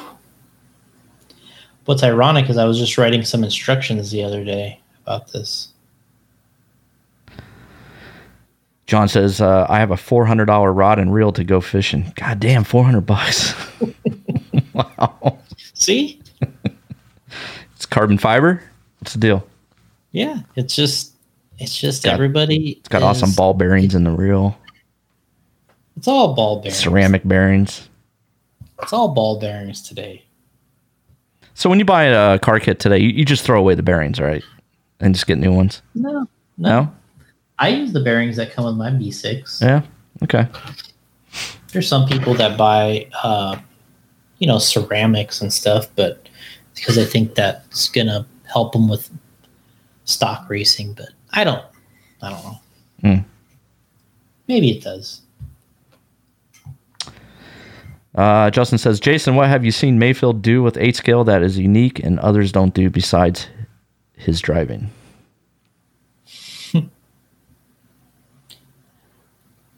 uh,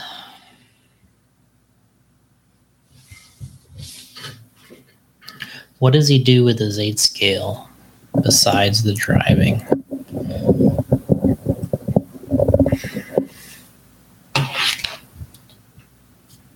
Justin's trying to get some secrets here. I don't know. I'll keep thinking. All right.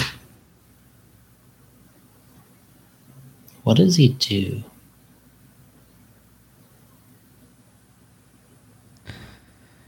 Kyle box stock slash needs a resurgence. It would be nice if it did. It was strong in 2012. RC was really racing. RC racing was really popping.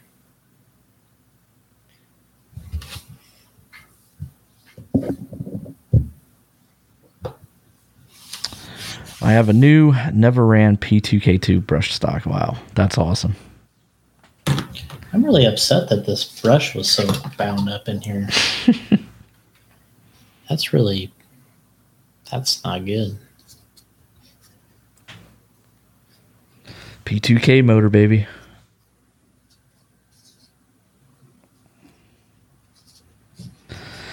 Burns a quarter ounce of sage and whispers sweet nothings.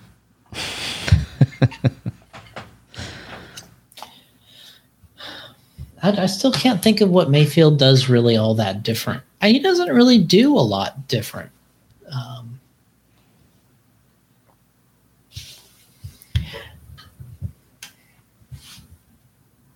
it's just hard to. It's really sometimes it's just hard to describe that. It is mostly driving.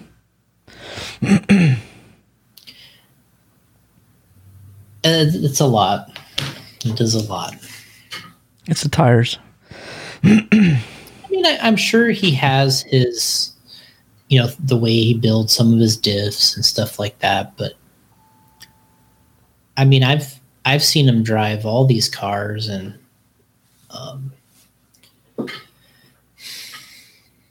you can get away with a lot if you're a wheel. You can get away with a lot. I think I did this story before. Um, yeah, we did earlier, Kyle. told told this story before, but at the 2005 Worlds, it was the first Worlds that Maifield ever went to, and he put um, he put his cars in my room after after the mains because I forget what they were going to go do, but they they went somewhere and they needed the cars to bring down to um, the uh, what's the thing afterwards? The banquet. Sorry. So he needed the cars for the banquet, but they were going to go do something. So he's like, "Hey, can you bring my cars to the banquet when you come down there?" Because uh, we're going to go. Okay, that's fine. So I'll bring his cars to the banquet. So I'm looking at his cars in my room, and you know, obviously we spent a whole couple weeks with him at the race, but I mean, the cars are straight off the track, and you're looking at the car, and I'm thinking to myself, I'm like, you're looking at the rear camber, and you're like, well, it's like the camber's not the same on both sides. The toe end's not perfect on here in the in the front. Um, the car was not perfect at all. Like, and you just he just took it off the track where he was just killing it, and and a lot of that stuff just sticks out of my mind that if you can if you're a wheel and you um, you can wheel it. And but you know he's been over the years he's gotten to be a, a even more uh, a better wrench with his cars and it's helped you know him get better because he's more particular but uh, I'm sure he has a you know his own methods for building his diffs and his shocks and stuff like that. But when I've been at the races, it doesn't look any any different than anybody else's, um, or feel that much different than anybody else's. I think what he's probably the best at is adapting to what's happening with the track. on the fly. So that's a big thing when you're racing any of these cars is you can only get a couple warm-up laps you only get a couple warm-up laps to really get a feel for what the track is like now when you're on it. And i think he always does a good job of adjusting on the fly to what's going on. And that's probably one of the things that he's the best at is you give him two or three warm-up laps he he understands what he can and can't do if the track changed. And i think that's something that he's he's always been really really good at. And uh, and I don't know if that's that's not necessarily even just your talent. That is just something that, um, to me, it's just understanding that things change, and you have to adapt. And I think that's probably what he's he's probably probably the best at to me is just getting the car out there and getting the most out of a couple warm up laps. nice, Kyle. Thank you. It's the other way around. Yeah.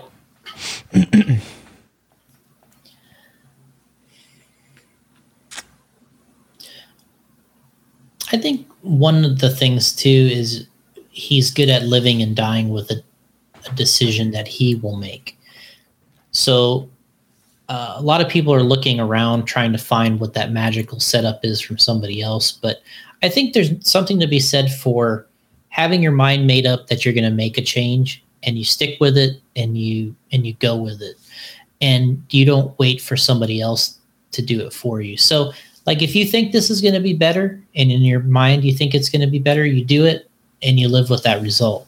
And uh, I think that that's been something that he's that he's good at.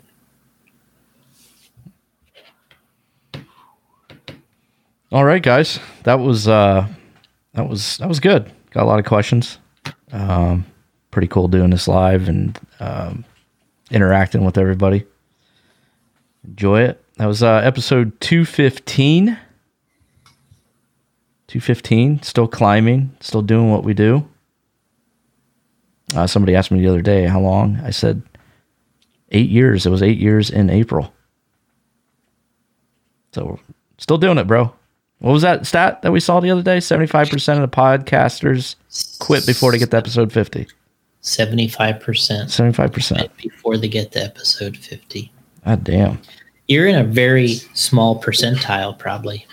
Well, you're in the 25 percentile. right. Yeah, it's amazing.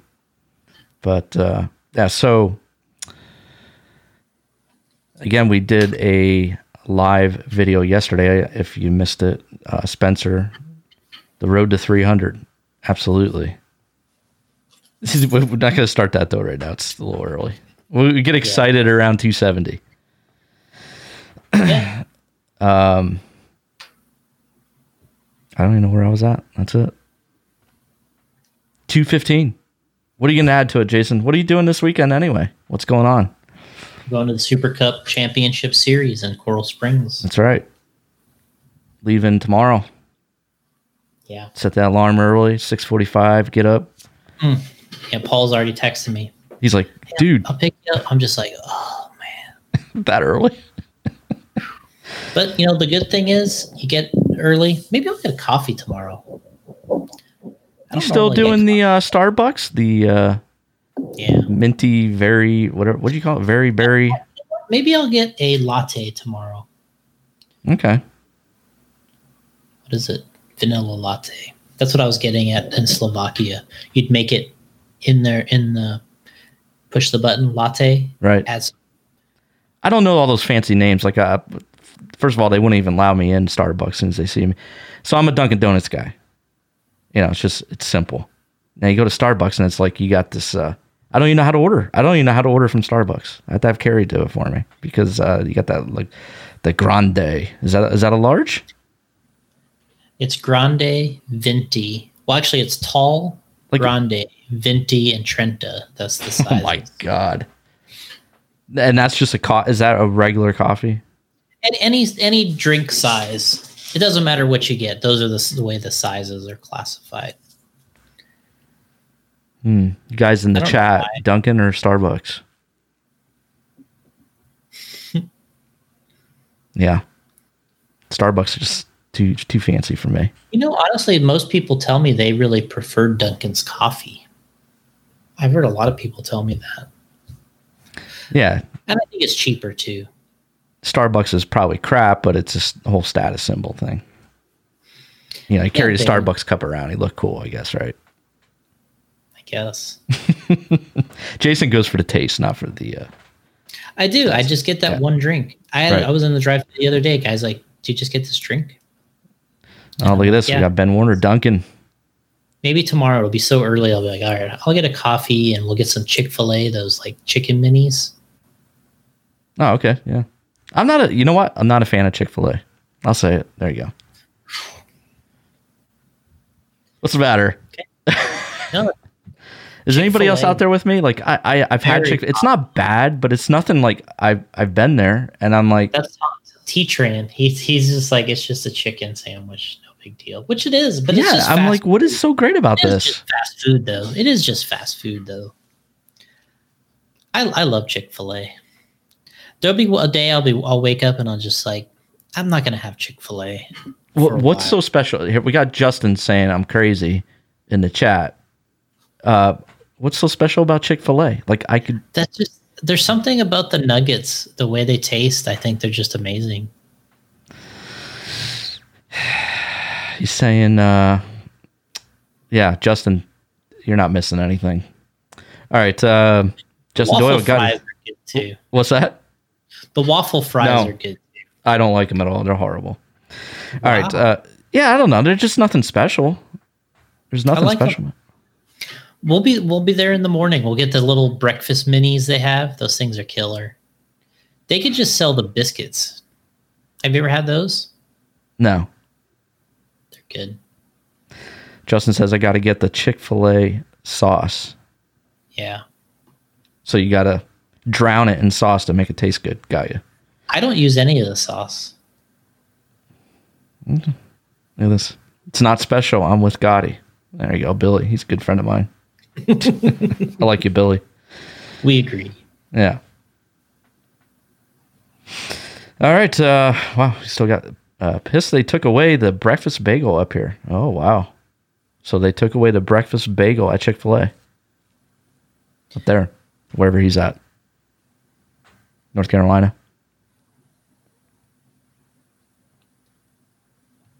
Is, isn't that what you said you were going to get t- tomorrow? No, chicken the the chicken minis. Chicken minis. I think they're called chicken minis. All right. They're they they basically have like a little roll. It's a little roll and then um the good ice. The good ice. What's what's the good ice? Tell me. The little pebbles. The little pebbles. Okay, I will agree on that one. Okay, The good ice. I love it. the good ice. I mean the fact that we all see that Goody Gotti would love the chicken mini. See Okay, well, I'll have to. The the sauce that I do like. We'll that try I've got that. there- I have had the sauce. The guy's got me kind of going on the. Is it called roasted honey barbecue? That's pretty good. Hmm. Okay, And uh, and the good ice. we're not getting any votes here for Starbucks. Just so you know, Dunkin's winning by a landslide. Yeah, I mean, Three votes. I, I just go there. I just go there for that one drink. That's the only thing. I mean, if I'm sure if I was going to get coffee, I probably, I would probably go to Dunkin' too. But I just get that one drink. So I avoid places that look too fancy. I tried to one in Target. You know, I was in Target, which that too is like I should be at Walmart, but I was at Target, and uh, they had a Starbucks in there. And that's where I tried that drink that you told me to, okay, or the uh, very berry. that's it. Yeah, the little seeds like nearly cracked every, you know my teeth, or they get stuck in between them. You got to floss then. Yeah. Anyway, Oh, well, you're- folks, yeah, huh? you're a big flosser. So. Big flosser. I'm at the dentist every two weeks. All right, guys, that was 215. Appreciate everybody uh, joining in on Every the. two weeks. Wow, I used to when I had my Invisaligns. I had to go. I had to go every two weeks for my uh, tray, my new tray. Hmm. So, Get tightened up. But anytime Jason asks me like anything, I'm like, I'm at the dentist. So it's, it's like a running joke that we have. Like, Yeah. I'm always there. So, And my dentist thinks I I was in Japan. yeah, yeah, that's right. Yeah. and he's like, Jason, do you floss? And Jason's like, oh, yeah, I do. And there's blood all over his face. Yeah, I floss all the time. So that's that's the sign. Is if you if you're bleeding when they floss, that means you don't. Right, right. If, it, if your gums are bleeding, that means you don't floss. They they know. They know. Just like- They know you're lying. Yeah. All right, guys. We will catch you on 216.